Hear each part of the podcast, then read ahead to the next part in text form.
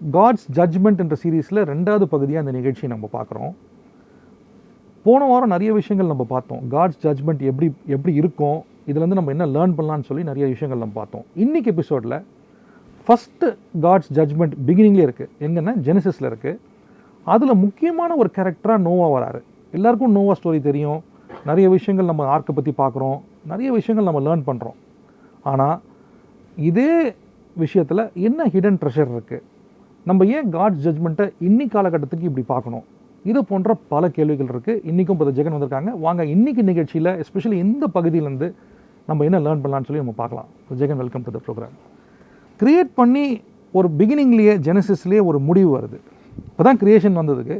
ஆனால் உடனே ஒரு முடிவு வருது. அதுவும் இல்லாமல் கடவுள் வந்து ஒரு குவிக்காக வந்து இது ஃபினிஷ் பண்ணுன்ற மாதிரி ஒரு வேகத்தில் இருக்கிற மாதிரி ஒரு தோணுது படிக்கும்போது. யூஸ்வலாக ஒரு பிகினிங் இருக்கும்போது ஒரு பல சாப்டர்ஸ் தள்ளி தான் வரும். ஆனால் இங்கே ஜெனசிஸ்லேயே வருது. அதுக்கு of course thus lot of years in between but அப்படி இருக்குது ஆனால் இந்த ஜட்ஜ்மெண்ட் வந்து காட்ஸ் நேச்சரை கொஞ்சம் ரிவீல் பண்ணுற மாதிரி தோணுது. இந்த இதுலேருந்து வர்ற இடன் ட்ரெஷர்ஸ் இதில் இருக்கிற டைமென்ஷன்ஸ் இதில் இருக்கிற இப்போ இருக்கிற காலகட்டத்துக்கு நம்ம எப்படி லேர்ன் பண்ணலாம் அப்படின்ற சில விஷயங்களை நம்ம எப்படி பார்க்கணும். எஸ்பெஷலி நோவோட கேரக்டர் அவர் பண்ண கிரியே அந்த அந்த கடவுள் கொடுக்குற இன்ஸ்ட்ரக்ஷன் வந்து எல்லாமே பார்த்தீங்கன்னா வித்தியாசமாக இருக்குது இதை எப்படி நம்ம அண்டர்ஸ்டாண்ட் பண்ணலாம்? இப்போ நம்ம ஆரம்பத்தில் சொன்ன மாதிரி பைபிளில் தான் அது உடனே வருது. லெவன்த்து சாப்டரில் வருது.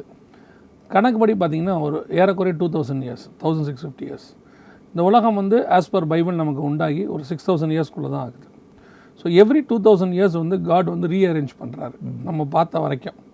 ஃபஸ்ட்டு டூ தௌசண்ட் இயர்ஸில் வந்து ஜாகிரபிக்கலாக ரீஅரேஞ்ச் பண்ணுறாரு அடுத்த two thousand years from Abraham to Jesus Christ spiritually rearrange பண்ணுறாரு அடுத்த டூ தௌசண்ட் இயர்ஸ் நம்ம காலம்.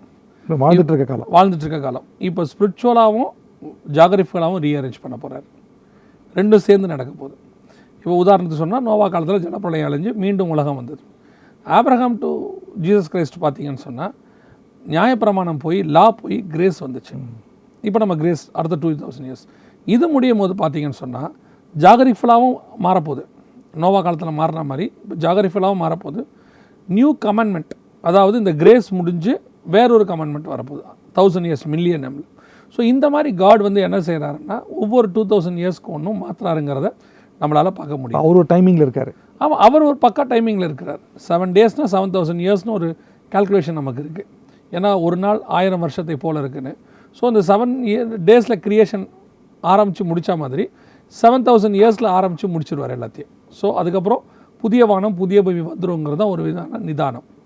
சரி இப்போ நோவா காலத்தில் நடந்த சம்பவத்தை நான் ஓவராலாக நியூ டெஸ்ட்மெண்ட் பீரியடுக்கு நீங்கள் ஒரு ஹிடன் ட்ரெஷர்னு கேட்டதுனால சொல்கிறேன் அதுக்குள்ளே இருக்கிற ஒரு மிக முக்கியமான ஹிடன் ட்ரெஷர் என்ன அப்படின்னு கேட்டிங்கன்னு சொன்னால் இப்போ நோவா கிட்ட கத்தர் வந்து என்ன சொல்கிறாரு அப்படின்னு கேட்டிங்கன்னா ஒரு பேழையை செய்ய சொல்கிறாரு ஆமாம் இப்போ நீங்கள் அப்படியே நம்ம யோசேப்பையும் கிரைஸ்டையும் ஒரு கனெக்ட் பண்ணி ஒன்று பார்த்தோம் இல்லையா?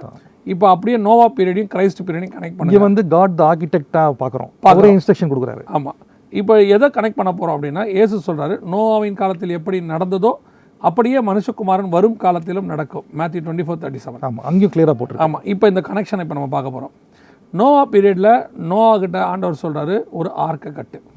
இப்போ இயேசு சொல்கிறாரு நான் உங்களுக்கு ஒரு வாசஸ்தலத்தை உண்டு பண்ண போகிறேன். இப்போ இயேசு அதான் செஞ்சிட்ருக்காரு அதை முடிச்ச உடனே வருவேனார். அடுத்து நோவா கிட்ட ஆண்டவர் சொல்கிறாரு எல்லாத்துலேயும் ஒரு ஒரு பேர் வந்து பிடிச்சு ஆமாம் ரெடி பண்ணு ஒரு மேல் ஒரு ஃபீமேல் ஒரு மேல் ஒரு ஃபீமேல் இப்படி நான் உயிரை எல்லாத்தையும் காப்பாற்ற போகிறேன் அதே மாதிரி தான் ஒரு நியாயப்பிரமாணம் ஒன்று வந்து எல்லாரையும் காப்பாற்றுறதுக்காக கொண்டு வரப்பட்டது. இப்போ நோவா அப்படியே செய்தான். தேவன் தனக்கு கட்டளையிட்டபடி எல்லாம் செய்து முடித்தான். ஆறாம் அதிகாரம் கடைசி வசனம். ஜெனசிஸ் சிக்ஸ் லாஸ்ட் வசனம் வாசிட்டிங்கன்னா நோவா இப்போ செஞ்சு முடிச்சிட்டார் எல்லாத்தையும். The Noah did according to all that God commanded him so he did. Follow பண்றாரு அப்படியே ஃபாலோ பண்ணி முடிச்சிட்டார். இப்போ இயேசு கிறிஸ்து என்ன சொன்னார்? என் பிதா எனக்கு சொன்ன எல்லாவற்றையும் நான் செய்து முடிச்சிட்டேன். The cross வரலாம் crucifixion வரலாம் அப்படியே எல்லாமே முடிஞ்சிருச்சு. எல்லாமே முடிந்ததுன்னு சொல்லிட்டார் அவர். ஸோ அங்கேயே ஓவர் இதுவும் ஓவர் அங்கேயும் ஓவர் ஒரு காமன் பேரல ஆமா இப்போ திருப்பி கர்த்தர் நோவாவை நோக்கி என்ன சொல்றாரு? ரெண்டாவது வசனத்துல second seven two seven two பூமியின் மீதெங்கும் வித்தை உயிரோடு காக்கும் பொருட்டு நீ சுத்தமான சகல மிருகங்களிலும் ஆணும் பெண்ணுமாக எவ்வேழு ஜோடும் சுத்தமில்லாத மிருகங்களில் ஆணும் பெண்ணுமாக ஒவ்வொரு ஜோடும் இப்போ இந்த இடத்துல கமாண்ட்மெண்ட் மாறுது பாருங்க இங்கே பார்த்தீங்கன்னா சுத்தமானதில் செவன் ஆமாம் அப்படிதானே இருக்கு ஆமாம் you shall take with you seven each of every clean animal a male and his female two each of animal that are unclean male and his female clean and unclean பிரிக்கிறாரு. ஆமா. க்ளீனாக unclean பிடிக்கிறாரு. நம்பரை கவனிங்க. Seven correct இல்லையா? ஆமாம் இப்போ இயேசு கிறிஸ்துவுக்கு பிறகு இயேசு எல்லாத்தையும் முடிச்ச பிறகு ஆஃப்டர் குருசிஃபிகேஷன் நான் சொல்றது புரியுதா? செவன் சர்ச்சஸ் பீரியட் வருது. ஆமாம் அதான் ஜான் எழுதுறாரு. அதான் செவன் சர்ச்சஸ்க்கு எழுதுறாரு. பத்மோஸ் ஐலாண்டில் அந்த செவன் சர்ச்சஸ் பீரியட் தான் சுத்தமான ஏழு மிருகம். ஏன்னா பரிசுத்த ஆவியானவரால் அந்த வசனம் கொடுக்கப்படுது. ஏன்னா பரிசுத்த ஆவியானவர் சர்ச்சை ரெடி பண்ணிட்டு இருக்கிறார் இந்த பீரியட் இதுதான் சுத்தமான எவ்வேழு ஜோடு. இதோட அந்த பழைய ஒரு ஜோடும் இருக்கு கூட. ம். இல்லையா? அசுத்தமானதுல சுத்தம் இல்லாத மிருகங்களில் ஆணும் பெண்ணுமாக ஒவ்வொரு ஜோடு. அதே மாதிரி பழைய நியாயப்பிரமாணமும் யூதர்கள் காலத்தில் செவன் இயர்ஸில் வரப்போகுது. ம். இப்போ ரெண்டும் சேர்க்கப்படும். யூதர்களும் புறஜாதியாரும் சேர்க்கப்படுவார்கள். அதான் இங்கே இருக்குது அதை விட பெரிய ஆச்சரியம் நாம் சொல்லிட்டு இருக்கிறோம் வருக வரும் எடுத்துக்கொள்ளப்பட போகிறோம் அதுக்கப்புறம் செவன் இயர்ஸ் உபத்திரவ காலம் வரும் அப்படின்னு நம்ம சொல்றோம். ட்ரிபுலேஷன் பீரியட் இல்லையா? இப்போது நீங்கள் ஏழாம் அதிகாரம் ஏழாம் வசனத்தை பாருங்கள் ஜலப்பிரளயத்துக்கு தப்பும்படி நோவாவும் அவனோடு கூட அவன் குமாரரும் அவன் மனைவியும் குமாரன் மனைவியும் பேழைக்குள் பிரவேசித்தார்கள். அப்போ இவங்க பேழைக்குள்ளே போயிட்டாங்க. இயேசு வந்து நம்மளை கூட்டிகிட்டு போகிறாரு நம்ம பிரவேசிக்க போகிறோம் அதற்கு பிறகு எப்போ எப்போ வந்து அந்த ஜலப்பிரளயம் வந்துச்சுன்னு பத்தாவது வசனம் சொல்லுது பாருங்க. ம். பத்து என்ன சொல்லுது? And it came to pass after seven days that the waters of the flood were on the earth. எப்போ வருது? In the 600 இல்லை எப்போ வருது?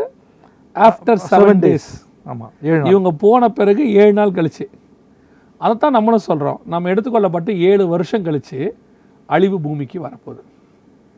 அப்படியே இந்த மேப் இப்போ நடக்கிற மேப் வந்து இதுக்குள்ளே ஹிடனாக இருக்கும். ஹிடன் ட்ரெஷர் இப்போ அதுக்கப்புறம் அழிவு வருது. இல்லையா? அதுக்கப்புறம் அர்மகிதான் வார் நம்ம சொல்கிறோம் அர்மகிதான் வார் வருது எல்லாம் வரப்போகுது.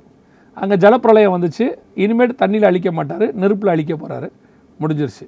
முடிஞ்ச பிறகு இதே பூமியில் நோவா அவன் குமாரர் கீழே வந்து பூமியில் அரசாண்டாங்க. பூமியில் அவங்க ஆல்மோஸ்ட் ஒரு நியூ இது. நியூ மில்லியனே மாதிரி அவங்க பண்ணாங்க. இதைத்தான் இயேசு கிறிஸ்து மீண்டுமாக இதே பூமிக்கு வந்து ஆயிட வருஷம் அரசாட்சி பண்ண போகிறார் ஸோ டோட்டல் மேப்பும் இதில் இருக்கும். ஸோ நீங்கள் சொல்கிறது இங்கேயே நீங்கள் ரெவலேஷனோட கனெக்ஷன் நம்ம டைரெக்டாக பார்க்குறோம். ஆமாம் மொத்தமே இதில் இருக்கும். ரெவலேஷனுடைய எண்டு வரைக்கும் இதில் இருக்கும் அப்படியே. இந்த இந்த பிகினிங்லேயே இந்த பிகினிங்லேயே இருக்கும். ஸோ இந்த கிரியேஷன் டு எண்டுக்குள்ளே இயேசு கிறிஸ்துவோடைய அந்த உபதேசத்தில் ஆரம்பித்து உலகத்தினுடைய முடிவு வரைக்கும் இதுக்குள்ளே இருக்கும் இது ஒரு வகையான ஹிடன் ட்ரெஷர் இப்போ ஆண்டவர் வந்து இவ்வளவு பெரியதான ஒரு மேப்பை அந்த காலத்தில் நடத்துகிறாரு அதுக்கு பின்னாடி நமக்கு கொடுத்துருக்கிறாரு. அதுக்கு தான் நோவா காலத்தில் எப்படி நடந்ததோ அப்படியே மனுஷகுமாரன் வரும் காலத்தில் நடக்கும். ஜனங்க ரெஃபர் பண்ணியே சொல்கிறேன் ரெஃபர் பண்ணியே சொல்கிறார் இப்போ இவ்வளோத்தையும் ரெடி பண்ணி வச்சிருக்கிறாருல்ல. இது ஒவ்வொன்றுத்துக்கு பின்னாடியுமே பார்த்தீங்கன்னு சொன்னால் அவருடைய அன்பு எல்லாமே தெரியும் இதில் எல்லாத்தையுமே ரெடி பண்ணி வச்சிருக்கிறார். இப்போது இதில் ஒரு எடுத்துக்கொள்ளப்படுகிற கூட்டம் நம்ம சொல்கிறோம் பார்த்தீங்களா ஆமாம் சபை எடுத்துக்கொள்ளப்படப்படும். அதே மாதிரி பார்த்தீங்கன்னா ஏனோக்குன்னு ஒருத்தர் இதில் எடுத்துக்கொள்ளப்படுவார். ஏழாம் தலைமுறையான ஏனோக்கு எடுத்துக்கொள்ளப்பட்டார்னு சொல்லி அஞ்சு இருபத்தி ஒன்றுலேருந்து இருபத்தி நாலு வரைக்கும் இருக்குது ஆமாம் ஸோ இந்த நியாய தீர்ப்புக்கு அப்புறம் நியாய தீர்ப்புக்கு முன்னாடி நடக்க வேண்டிய சம்பவங்கள் எல்லாத்தையுமே ஏனோக்கிலிருந்து நோவா வரைக்கும் சம்பவம். ஏனோக்கு அவர் பையன் மெத்துசுலா மெத்துசுலாவுடைய பையன் லாமேக்கு லாமேக்குடைய பையன் நோவா நாலு ஜென்ரேஷன் இதில் ஒரு பெரிய ஆச்சரியம் என்னன்னு கேட்டிங்கன்னா ஏனோக்குக்கு ஒரு பையன். அந்த பையன் பிறந்த உடனே வசனம் சொல்லுது ஏனோக்கு மெத்துசுலாவை பெற்ற பின் முந்நூறு வருஷம் தேவனோடு கூட சஞ்சரித்து கொண்டிருந்து. Three hundred years three hundred years எப்போன்னு கேட்டிங்கன்னா அந்த பையன் பிறந்த உடனே தேவனோட சஞ்சரிக்கிறார். அதுக்கு என்ன காரணம் அப்படி என்ன காரணம் அப்படின்னு கேட்டிங்கன்னா அற்புதமான கொஸ்டின் அதுதான் ரொம்ப கீ கொஸ்டின் இந்த கொஸ்டினை கேட்கணும் எல்லாரும். ஏன் மெத்துசுலா பிறந்த உடனே ஏனோக்கு தேவனோட சஞ்சரிச்சார்னா இந்த ஒவ்வொரு பேருக்கு பின்னாடி ஒரு அர்த்தம் இருக்குது பார்த்தீங்கன்னு சொன்னா மெத்துசுலா என்பதற்கு நியாய தீர்ப்பு ஜட்ஜ்மெண்ட் மேன்னு பேர். ஏன் மெத்துசுலாக்கு இப்படி ஒரு பேர் வைக்கிறாரு? நமக்கு நம்ம எல்லாம் பேர் வைக்கிறது தான் அதுக்கு ஒரு காரணம் இருக்கும் இல்லைங்களா? சம் மீனிங் இருக்கும். ஏதோ ஒரு மீனிங் இருக்கும். சாமுவேல்னு வச்சோம்னா அந்த மாதிரி ப்ராஃபஸியோ ப்ராஃபட்டாக வரணும். இந்த மாதிரி ஏதோ இருக்கும். கரெக்ட் அப்போ மெத்துசுலான் ஏன் வைக்கிறாரு? அப்படின்னு கேட்டிங்கன்னா அதுக்கு வந்து ரெண்டு அர்த்தம் இருக்குது அவன் போகும்போது அது சம்பவிக்கும். If he goes it will comes some இன்னொரு டிரான்ஸ்லேஷனில் வந்து இட்ஸ் அ ஜட்ஜ்மெண்ட் மேன் அவன் போகும்போது ஜட்ஜ்மெண்ட் வரும். அப்படின்னு. இந்த பையன் பிறந்த உடனே கர்த்தர் ஏனோக்குக்கு ஒரு ரெவலேஷன் கொடுக்குறாரு. இவனுடைய மரணத்தின் அப்போ இவன் போகும்போது பூமியில் ஜலப்பிரளயம் வரும். அழிவு வரும் பூமிக்கு. இந்த ரெவலேஷன் ஏனோக்குக்கு கிடைச்சதுனால தான் யூதா பதினாலு பதினஞ்சு அதில் ஏனோக்கு சொல்கிறாரு ஆயிரம் ஆயிரம் பரிசுத்தவான்களோடு தேவன் பூமியை நியாய தீர்க்க வருகிறார்னு சொல்கிறார் எப்படி ஏனோக்குக்கு மட்டும் இந்த நியாய தீர்ப்பை பற்றினதான ரெவலேஷன் இருக்குது அப்படின்னு கேட்டிங்கன்னா அந்த ரெவலேஷன் இந்த யாருக்கு கொடுக்கப்படுது? இந்த மெத்துசுலாவுக்கு மூலயமா ஏனோக்குக்கு கொடுக்கப்படுது. ஸோ ஈனாக்கு ஒரு பெரிய கேரக்டராகவே இருக்காரு பட் நம்ம நிறைய அவரை பற்றி நம்ம நிறைய டீப்பராக இல்லை. இப்போ எலேஷா மாதிரி எலைஜா மாதிரி ஆனால் இவர் ஒரு ஒரு ஒரு சிறந்த ஒரு ஒரு கடவுள் பார்வையில் ஒரு மேஜர் ஃபேக்டராக இருக்காரு. இப்போ நீங்கள் நீங்கள் எப்படி அந்த வேர்டை யூஸ் பண்ணீங்கன்னு தெரில இந்த லெவன்த்து சாப்டருக்கு அப்புறம் இந்த கடைசி இப்போ நம்ம காலத்தில் ஒரு ஜட்ஜ்மெண்ட் எலஜா வந்து ஒரு மிக முக்கியமான கேரக்டர் ஏன் சொல்கிறேன் அப்படின்னா அவன் கிரைஸ்ட் வரதுக்கு முன்னாடி வரணும்னு பைபிள் சொல்லுது. நம்ம இயேசு கிறிஸ்து முதலாவது வரதுக்கு முன்னாடி யோவான் ஸ்நானகர் வந்தார். ஆமாம் இயேசு என்ன சொல்றார்? வருகிறவனாகிய எலியா இவன் தான் நீங்கள் ஏற்றுக்கொள்ள மனதா இருந்தா ஸோ ஒரு ஆள் அனுப்புறாரு முன்னாடி. அனுப்புறாரு. இதே மாதிரி அடுத்த லாஸ்ட் செவன் இயர்ஸ்லையும் உபத்திரவ காலத்துலையும் அதே மாதிரி எலஜா வர போறாரு ம். இதே மாதிரி தான் இந்த ஜட்ஜ்மெண்ட் காலத்தில் ஒன் டு லெவன் ஜெனிசிஸில் எலஜா மாதிரி வந்தவர் தான் ஏனோக்கு. ஸோ அவர் வந்து அனுப்புனதே ஒரு ஒரு வார்னிங் கொடுக்கறதுக்கு? ஒரு வார்னிங் கொடுக்கறதுக்கு ஜனங்களுக்கு. அந்த வார்னிங்க்கான அடையாளம் யாருன்னா அவர் பையன் மெத்துசுலா.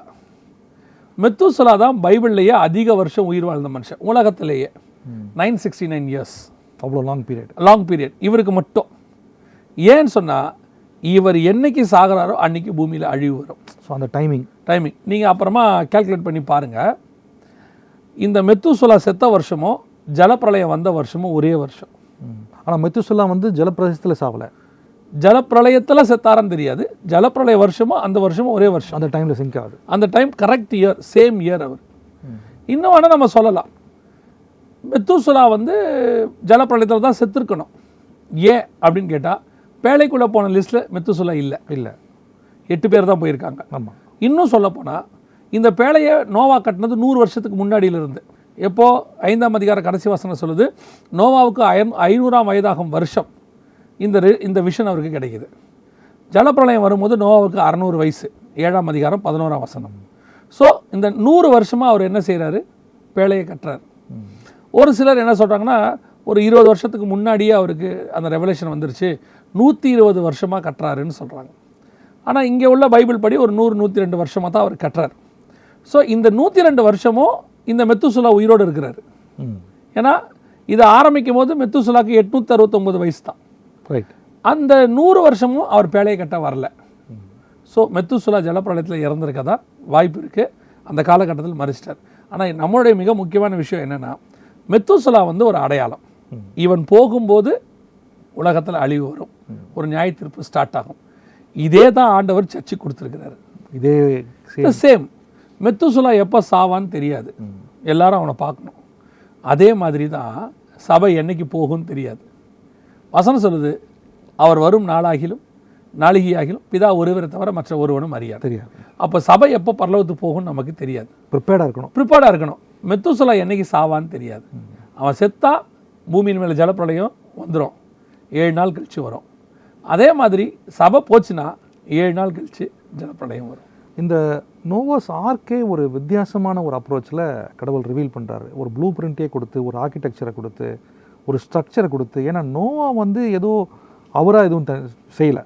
அவ்வளோ பியூட்டிஃபுல்லாக கடவுள் செய்கிறாரு அவ்வளவும் ஃப்யூச்சரை திங்க் பண்ணியே கடவுள் செய்கிறாரு இந்த பார்வையை திங்க் பண்ணும் போதே ஒரு ஒரு ஒரு பிரமிக்க வைக்கிற ஒரு விஷயமா இருக்குது இதுலேருந்து பல கேள்விகள் இருக்குது அதாவது மெத்துசொலா ஈனாக்கோட மகன் வந்து ஒரு ஈனாக்கே ஒரு டேர்னிங் பாயிண்ட்டாக நான் பார்க்குறேன். பட் மெத்துசலா பற்றி போட்டிருக்கு. இந்த மெத்துசலா வந்து ஒரு பர்பஸ்ஃபுல்லாக தான் கடவுள் வந்து ஜட்ஜ்மெண்ட்டுன்ற மாதிரி நீங்கள் எக்ஸ்பிளைன் பண்ணீங்க. அந்த நேமே ஜட்ஜ்மெண்ட் அப்படின்றது நீங்கள் எக்ஸ்பிளைன் பண்ணீங்க.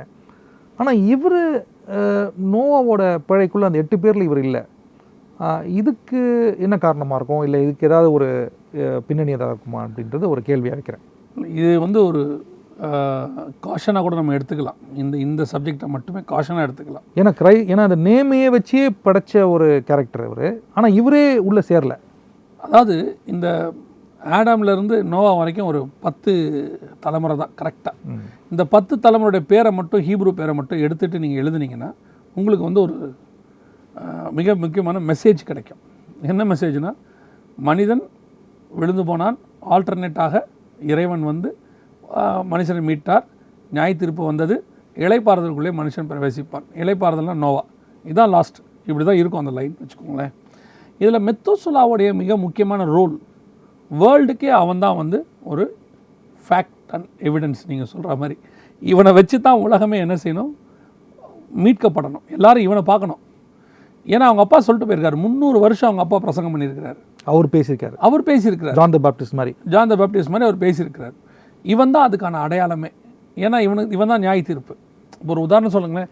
நோ ஏனோக்கு போய் சொல்கிறாரு நியாய தீர்ப்பு உலகத்துக்கு வரப்போகுது. எப்படிப்பா சொல்கிற கடவுள் எனக்கு சொன்னார் அதனால தான் என் பையனுக்கு அந்த பேர் வச்சுருக்கிறேன். இவன் பிறக்கும்போது கடவுள் சொன்னார். இவன் தான் அடையாளமே. அப்படியாப்பட்ட மெத்துசுலாக்குள்ள ஒரு நிர்விசனம் யோசிச்சு பாருங்க ஏனோக்கிட்ட ஆண்டவர் பேசுகிறாரு நோவா கிட்ட பேசுகிறாரு நோவாவுடைய அப்பா அதாவது மெத்துசுலாவுடைய பையன் லாமேக்கு கிட்ட தேவனுடைய அறிவு இருக்குது ஆனால் இவ்வளவு இருக்குது மெத்துசுலாக்கு அந்த அறிவு இல்லை. ஆண்டவர் அந்த ஜென்ரேஷன்லேயே பேசாத ஒரு ஆள் யாருன்னா மெத்துசுலா கிட்ட மட்டும்தான் ஆண்டவருடைய நடத்தும் அங்கே ஒரு ட்ராக் மிஸ் ஆகுதோ? ஆமாம் என்ன அப்படின்னு கேட்டிங்கன்னா முந்நூறு வருஷத்துக்கு அப்புறம் ஏனோக்கு எடுத்துக்கொள்ளப்படுறார்? காணப்படாமற் போனான் அதுக்கப்புறம் அறுநூற்றி அறுபத்தொம்போது வருஷம் மெத்துசுலா இருக்கிறார். இந்த இடைப்பட்ட காலத்தில் எந்த நியாய தீர்ப்புமே வரல. அதுக்கான அறிகுறியுமே இல்லை. கரெக்ட் கரெக்டாக சொல்லணும்னா ஐநூற்றி அறுபத்தொம்போது வருஷம் எதுவுமே இல்லை. திடீர்னு நோவா ஏஞ்சி சொல்கிறாரு நியாயமாக மெத்துசுலாக்கு என்ன தோணி இருக்கணும்? நம்ம பையன் அப்பா என்ன சொன்னாரோ அதையே நம்ம பேரனும் சொல்கிறான் அப்படின்ற உணர்வு வந்திருக்கணும். அப்போ அவர் என்ன பண்ணணும்? வேலையை கட்டுற குரூப்பில் கூடவாத போய் சேர்ந்துருக்கணும். உடனே ஜாயின் பண்ணிருக்கணும் ஜாயின் பண்ணியிருக்கணும் அவர் தான் சீனியர் சிட்டிசன் அன்னைக்கு வேர்ல்டில் ஆனாலும் கூட அவர் என்ன செய்யலைன்னா இதில் போய் ஜாயின் ஆகலை. அவரோட அர்த்தம் என்னென்னா ஏனோக்குள்ளே இருந்த விஷன் மெத்துசுலாக்குள்ளே வரல. ஏனோக்குள்ளே இருந்த விஷன் நோவாக்குள்ளே வருது. ஆனால் மெத்துசுலாக்குள்ளே வரல. நான் அதனால தான் எப்போவும் நிறைய இடத்துல சொல்லுவேன் பேரண்ட்ஸ்குள்ளே இருக்கக்கூடிய காட்ஸுடைய விஷன் நடத்துதல் ஃபெய்த் பிள்ளைகளுக்குள்ளே வரணும். இன்றைக்கி பிள்ளைகளுக்கு நம்ம நல்ல அகாடமிக் சைடில் ஸ்ட்ராங்காக கொடுக்குறோம். பிள்ளைகளுக்கு நல்ல ஃப்யூச்சர் உருவாக்கி கொடுக்குறோம். பிள்ளைகளுக்கு நல்ல சாப்பாடு கொடுக்குறோம். ஆனால் நீங்கள் கடந்து வந்த அந்த விசுவாச வாழ்க்கை அல்லது கர்த்தர் நடத்தின அந்த ஆவிக்குரிய அனுபவத்தை உங்கள் பிள்ளைகளுக்கு கொடுக்குறீங்களா? அதுதான் நடத்தும். மெத்துசுலாக்கு இப்போ எல்லாம் இருக்குது ஆனால் ஒரு நாள் அழிவில் அவனும் செத்து போனான். வசனம் சொல்றது கீழ்ப்படியாமல் போன ஆவிகள்னு இருக்குது புரியுது. அந்த மாதிரி தான் அவரும் ஈனாக் எடுத்தப்பட்ட விதம் எலேஜா எடுத்தப்பட்ட விதமும் சிமிலராக இருக்குது அதை பற்றி ஏதாவது டீப்பர் தாட்ஸ் இருக்குமா? அதாவது என்னன்னா இந்த ஏனோக்கு எடுத்துக்கொள்ளப்படுறது வந்து அவர் ஃபேமிலியோடு இருக்கிற நல்லா கவனிச்சிங்கன்னா. குமாரரையும் குமாரத்தையும் பைபிளில் கிளியராக போட்டு எலியா வந்து ஃபேமிலி இல்லாத தனி ஆள். ஏனோக்குக்கு வம்ச வரலாறு இருக்குது அவங்க அப்பா யார்? பையன் யார்? தாத்தா யார்? எல்லாம் இருக்குது எலியாவுக்கு இது எதுவுமே இருக்காது. திஸ்பியன் ஆகிய எலியா அப்படின்னு இருக்கும். ஆமாம் இடம் பேர் இடம் பேர் தான். இடம் பேர் தான் இருக்கும். அந்த இடத்த கூட நீங்கள் கூகுளில் பார்த்தீங்கன்னா அன்னோன் பிளேஸ்னு வருது. ஆமாம் சின்ன ஒரு இடம் தான் அது. இடம் தான். அப்போது ஏனோக்கு என்பது இஸ்ரவேலுக்கான ஒரு அடையாளம். வம்ச வரலாறு உள்ளவங்க இஸ்ரவேலர்கள். எலியா என்பது புதிய ஏற்பாட்டு சபைக்கான ஒரு அடையாளம். நமக்கு எந்த வம்ச வரலாறும் கிடையாது. இந்த சபை திடீர்னு உள்ளே வந்துச்சு இயேசு கிறிஸ்துவனுடைய மரணத்தின் மூலமாக திடீர்னு ஒரு நாள் எடுத்துக்கொள்ளப்படும் காணாமல் போயிடும். எலியா மாதிரி. உள்ளே வரும் காணாமல் போயிடும். ஆனால் ஏனோக்கு வந்து வம்ச வரலாறு உள்ளது. அது ஆரம்பத்தில் ஆரம்பித்து நியாயத்தீர்ப்பு வரைக்கும் இருக்கும். அதான் இஸ்ரேவேல். ஆரம்பித்து நியாயத்தீர்ப்பு வரைக்கும் இருக்கும்.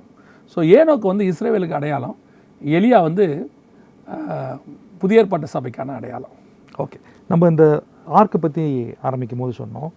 இந்த ஆர்க்கு கட்டின ப்ளூ பிரிண்ட்டே கடவுள் வந்து அவ்வளோ அழகாக படைச்சி கொடுத்துருக்காரு. நோ ஒரு ஆர்கிடெக்சரில் அவர் சொன்னதை இவர் இம்ப்ளிமெண்ட் பண்ணார். கடவுள் சொன்ன ஆர்கிடெக்சர் இவர் இம்ப்ளிமெண்ட் இந்த பார்வை எப்படி பார்க்குறீங்க? இதுலேருந்து நம்ம கற்றுக்கிற பாடங்கள் என்ன? இப்போ இது வந்து ஒரு லாங் சப்ஜெக்டாக இருக்குது இன்றைக்கி இருக்கிற டைம்குள்ளே ஒரு சில விஷயங்கள் மட்டும் நான் சொல்கிறேன் நோவாவுடைய ஆர்க் வந்து ஒரு அன்சைஸ் முந்நூறு முழ நீளம் ஐம்பது முழ உயரம் முப்பது முழ அகலம். இது வந்து ஒரு அன்சைஸ் இப்படி ஒரு வேலை செய்ய முடியாது ஃபஸ்ட்டு ஓ ப்ராக்டிக்கலாக ப்ராக்டிக்கலாக அதுக்கு வாய்ப்பு கிடையாது. நைன்டீன் செவன்டீன் வரைக்கும். இதே மாதிரி செஞ்சு பார்த்து தண்ணிக்குள்ளே விட்டு அது கவுந்து போய் நீங்கள் நிறையா அந்த ஷிப்பை யார்ட்லாம் தண்ணியில் விடுறதை நீங்கள் பார்த்துருப்பீங்க. அப்படியே கொண்டு வந்து தள்ளி கொண்டு வந்து விடுவாங்க. அதே மாதிரி தான் அந்த நோவாவுடைய பேழையும் செஞ்சு அந்த சைஸில் செஞ்சு விட்டால் கவிழ்ந்துடுது. அது தண்ணியில் மிதக்க மாட்டேங்குது. ஸோ ரொம்ப காலமாக என்ன சொல்லிட்டாங்க அப்படின்னு கேட்டால் இது ஒரு அன்சைஸு ஸோ அந்த நோவாவுடைய பேழை வந்து இந்த சைஸில் செய்யவே முடியாது. ஏன்னா நம்மளுடைய நீளத்துக்கு நம்ம மனுஷ அழக அழகத்துக்கு நானூற்றம்பது அடி நீளம். முப்பது முழம் அகலம்னா நாற்பத்தஞ்சு அடி தான் அகலம். இது நம்ம சில கார்லலாம் டால் பை மாடல்னு சொல்லுவாங்க. அந்த மாதிரி இது. ஐம்பது அடி உயரம். ஸோ இப்படி இருக்கும்போது இது மிதக்காது அப்படின்லாம் சொன்னாங்க. நைன்டீன்த் டுவெண்ட்டியத் செஞ்சுரியில் அதே மாதிரி செஞ்சுட்டாங்க. இன்னொரு பெரிய விஷயம்னு கேட்டிங்கன்னா உலகத்தில் இருக்கிறதான உயிரினங்களில் கிட்டத்தட்ட பத்தாயிரத்துக்கும் மேற்பட்ட உயிரினங்கள் ஜோடு ஜோடாக உள்ளே இருக்குது ம். அதுவும் உள்ள அமையணும். அது உள்ள அமையணும். அது காட்ஸ் பிளான் ஆமாம் காட்ஸ் பிளான் அது மட்டும் இல்லை அவைகளுக்கு ஒரு வருஷத்துக்கு ரெண்டு வருஷத்துக்கு தேவையான சாப்பாடு ஃபர்ஸ்ட் ஃப்ளோரில் இருக்குது. ஆமாம் இது இவ்வளவு வெயிட்டையும் போட்டு ஒன்று மிதக்குமா?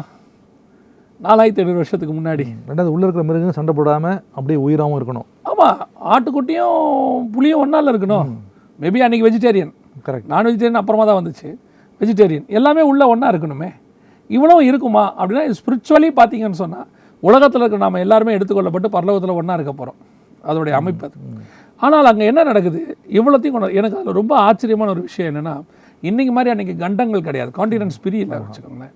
ஸோ காண்டினன்ஸ் பிரியாது இருக்கும்போது நமக்கு ஒரே கண்டம். அன்னைக்கு நம்முடைய ஈஸ்டில் இந்தியாவுடைய லாஸ்ட்டில் இருக்கிற எலிஃபெண்ட் நடந்து நோவாவுடைய சென்டர் பாயிண்ட்டுக்கு வந்திருக்கு.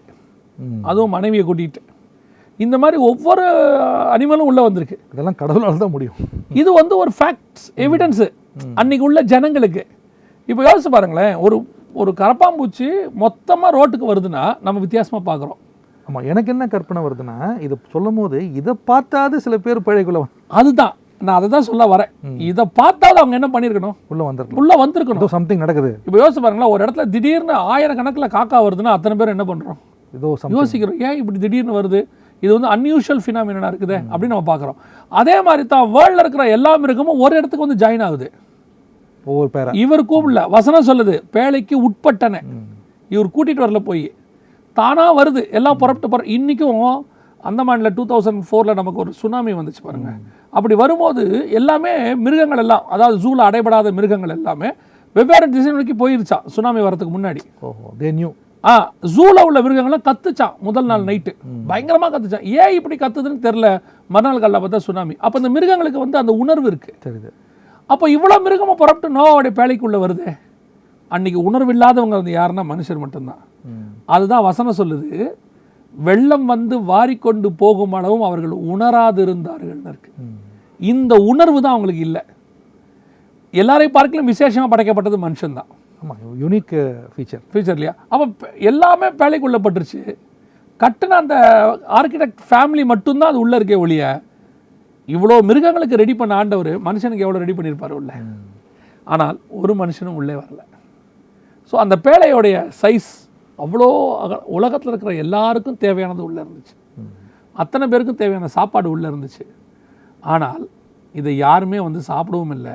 செத்து போனாங்க. அதே தான் அவர் நமக்கு ஒரு வாசஸ்தலத்தை ஆயத்தம் பண்ணி வச்சிருக்கிறாரு. நமக்கான கல்யாண விருந்து ரெடி பண்ணி வச்சிருக்கிறாரு. உலகத்தில் இருக்கிற அத்தனை பேரும் ரட்சிக்கப்பட்டு போனாலும் எழுநூறு கோடி மக்கள் ரட்சி- ரட்சிக்கப்பட்டாலும் அவர்களுக்கு தேவையான எல்லாமே அங்கே ரெடியாக இருக்குது ஆனால் ஒரு சிலர் மாத்திரம் அதை தெரிந்து கொண்டார்கள் வசனத்தில். நித்திய ஜீவனுக்கான வழி இடுக்கடான இருக்கு. ஒரு சிலர் மாத்திரம் அதில் பிரவேசிப்பார்கள். நோவா பேழைக்குள்ளே பிரவேசித்த எட்டு பேர் மாத்திரே ஒரு சிலர் மாத்திரம் அதற்குள் பிரவேசிப்பார்கள். அதான் அந்த நோவா பேழைக்கு பின்னாடி இருக்கிற மிக முக்கியமான ட்ரெஷர். ஸோ அந்த நேவா நோவாவுடைய பேழையை மிதக்க விடுறதுக்கு நமக்கு கிட்டத்தட்ட நாலாயிரம் வருஷம் ஆச்சு. அதுலேயும் ஒரு பெரிய ஆச்சரியம் என்னன்னு கேட்டிங்கன்னா இவங்க அப்படி ஒரு பேழையை செஞ்சு தண்ணிக்குள்ளே விட்டாங்க. ஆனால் ஆண்டவர் பார்த்திங்கன்னா பேழையை செஞ்சு தண்ணிக்குள்ளே விடலை. பேழையை செய்ய மட்டும்தான் சொன்னார். அவர் தண்ணியை விட்டார். ஆமாம் அதான் அதோடைய பயங்கரமான விஷயம். ஆட்டோமேட்டிக்காக அதுவே ரைஸ் அதுவே ரைஸ் ஆச்சு. பேலன்சிங்காக அதுலேயும் பெரிய ஒரு சயின்ஸ் பார்த்தீங்கன்னா ஜெனசிஸ் செவன் லெவனில் இருக்கும். மகா ஆழத்தின் ஊற்றுக்கண்கள் எல்லாம் பிளந்தன என்ன சொல்லுது அந்த செவன் லெவன் என்ன சொல்லுது? செவன் லெவனில் வந்து இந்த six hundred year of Noah's life in the second month, the 17th day of the month, on that day, all the fountains of the great deep were broken up, and the windows of heaven were opened. Broken up. ன்னு போட்டிருக்கு புரோகணம் அப்போ கீழ இருந்து தண்ணி என்ன பண்ண அப்படியே பேலன்சிங்காக தூக்கிட்டு போகுது. அது பிச்சுக்கிட்டு வருது. வச்சுக்கிட்டு வந்து அந்த பேழையை ரெண்டு பக்கமும் அப்படி மேலே தூக்கிட்டு போகுது. அதே நேரத்தில் மேலேருந்து விண்டோஸ் அதாவது மேலேருந்து வாட்டர் கனப்பி தண்ணி கொட்டுது. இது ரெண்டும் சம நிலையில் பேழையை மேலே தூக்கிட்டு போகுது. ஏன்னா பேழை அவ்வளவு வெயிட் உள்ளுக்குள்ள உலகத்தினுடைய மொத்த கிரியேஷனுடைய அவ்வளோ வெயிட்டும் அவ்வளோ வெயிட்டும் உள்ள இருக்கு. அவ்வளவு தேவையான சாப்பாடு உள்ள இருக்கு. ஸோ அந்த ப்ரெஷர் தாங்கணும். அந்த ப்ரெஷரை தாங்கணும். கீழேருந்து இது தூக்கணும். மேலேருந்து வரணும். எப்படி நமக்கு ஒரு கீழேருந்து ஒரு கிராவிடேஷன் ஃபோர்ஸ் நம்மளை இழுக்குது? கரெக்ட் மேலேருந்து ஒரு மேக்னெட்டிக் ஃபீல்டு நம்மளை மூடி வச்சிருக்கு பூமியை. இது ஒன்லி கடவுள் தான் செய்ய முடியும். இது கடவுளால் மட்டும்தான் செய்ய முடியும். எப்படி பூமி அந்தரத்தில் தொங்குதோ அதே மாதிரி நோவா பிள்ளை அந்தரத்தில் நிக்குது. இது ரீக்ரியேட்டும் பண்ண முடியாதுன்னு நினைக்கிறேன். என்ன ஒரு பெரிய விஷயம்? தண்ணி எவ்வளோ தூரத்துக்கு தூக்கிட்டு போச்சுன்னா அந்த சிகரங்கள் மூடத்தக்க அளவுக்கு பதினஞ்சு முழத்துக்கு இருந்துச்சாம். இருபத்தி ரெண்டு அடி. இன்றைக்கி நம்ம எவரெஸ்ட்டை வந்து கிட்டத்தட்ட ஐயாயிரம் அடிக்கு உயரம்னு சொல்கிறோம் அதுக்கு மேலே இருபத்தி ரெண்டு அடிக்கு தண்ணி இருந்திருக்கான் அந்த இடத்துல தான் பேழை மிதக்குது. அவ்வளோ தூரம் தண்ணி கீழே இருந்து மேலே தூக்கிட்டு போயிருக்கு. அந்த மேலே போகும்போது அது கவுந்துராமல் இருக்கிறதுக்கு மேலேருந்து தண்ணி ஆண்டவர் ப்ரெஷர் கொடுத்துருக்கிறார். ரெண்டு பக்கம் ப்ரெஷர் பண்ணி தூக்கிட்டு போயிருக்கார். இது எல்லாம் டுவெண்ட்டியத் செஞ்சுரிக்கு அப்புறம் சயின்டிஸ்ட் வந்து ஒத்துக்கிறாங்க. ஏன்னா அதுக்கான ப்ரூஃப் கிடச்சிருக்கு. இப்போ நோவா பேழைக்கான ப்ரூஃப் கிடச்சிருக்கு. அந்த அராரத் மலையில் துருக்கி பக்கத்தில் அதனுடைய கட்டைகள் கிடச்சிருக்கு. அதை வெளிப்படுத்தியிருக்கிறாங்க. ஆர்கியாலஜியில் கொண்டாந்துருக்கிறாங்க. இன்றைக்கி இது எல்லாமே நடந்தது. நான் சொல்லுவேன் இதெல்லாம் கண்டு விசுவாசிக்கிற ஒரு கூட்டம். ஆனால் ரெண்டாயிரம் நாலாயிரம் வருஷத்துக்கு முன்னாடி இவைகளை குறித்து மிக தெளிவாக நம்முடைய ஆண்டவர் எழுதி வச்சிருக்கிறாரு. அவைகள் ஒரு நாளும் பொய்யுரையலை நூறு சதவீதம் ஆமென்றும் ஆமென்றும் நிறைவேறும் ரெண்டு நிமிஷம் இருக்குது கடைசியாக இதுலேருந்து நம்ம கற்றுக்கிற காட்ஸ் ஜட்ஜ்மெண்ட் அப்படின்ற தலைப்பில் நம்ம பேசிகிட்டு இருக்கோம். இந்த நிகழ்வுலேருந்து நம்ம கற்றுக்கிற பாடம் என்ன? நம்ம பேசின ஒரு விஷயத்தை நான் திருப்பி சொல்ல விரும்புகிறேன் இந்த உலகத்தில் இருக்கிற எல்லா கிரியேஷனுக்கும் ஒரு உணர்வு இருக்குது கிரியேட்டரை பற்றின உணர்வும் இருக்குது ஜட்ஜ்மெண்ட்டை பற்றின உணர்வும் இருக்குது சூரியனுக்கும் இருக்குது சந்திரனுக்கும் இருக்குது பறவைகளுக்கு இருக்குது இன்றைக்கும் இருக்குது இந்த உணர்வு இல்லாத ஒரே ஒரு கிரியேஷன் எதுன்னு கேட்டால் மனிதர்கள் ஹியூமன்ஸ் மட்டும். அந்த உணர்வு நமக்கு வரணும். நியாய தீர்ப்பு பற்றின உணர்வு வரணும். இந்த நியாய தீர்ப்பு எவ்வளவு நெருக்கம் இப்போ நோவா காலத்தில் நடந்தது தானே பார்த்துருக்கோம். இதே மாதிரி மனுஷகுமார காலத்தில் நடக்கும்னு பைபிள் சொல்லுதில்ல இவர் காலத்தில் வரக்கூடிய நியாய தீர்ப்புக்கே உலகம் இப்போ ரெடியாக இருக்குது இந்த உணர்வு தான் உங்களுக்கு எனக்கும் வரணும். இந்த உணர்வு வந்துட்டாலே ஏனோக்கு தேவனோட சஞ்சரித்த மாதிரி நோவா தேவனோட சஞ்சரித்த மாதிரி நம்முடைய ஜனங்களும் தேவனோட சஞ்சரிக்க ஆரம்பிச்சிருவாங்க. எப்படி ஏனோக்கு எடுத்துக்கொள்ளப்பட்டாரோ நோவா பாதுகாக்கப்பட்டாரோ அதே மாதிரி நம்முடைய ஜனங்களும் எடுத்துக்கொள்ளப்பட்டு பாதுகாக்கப்படுவார்கள்.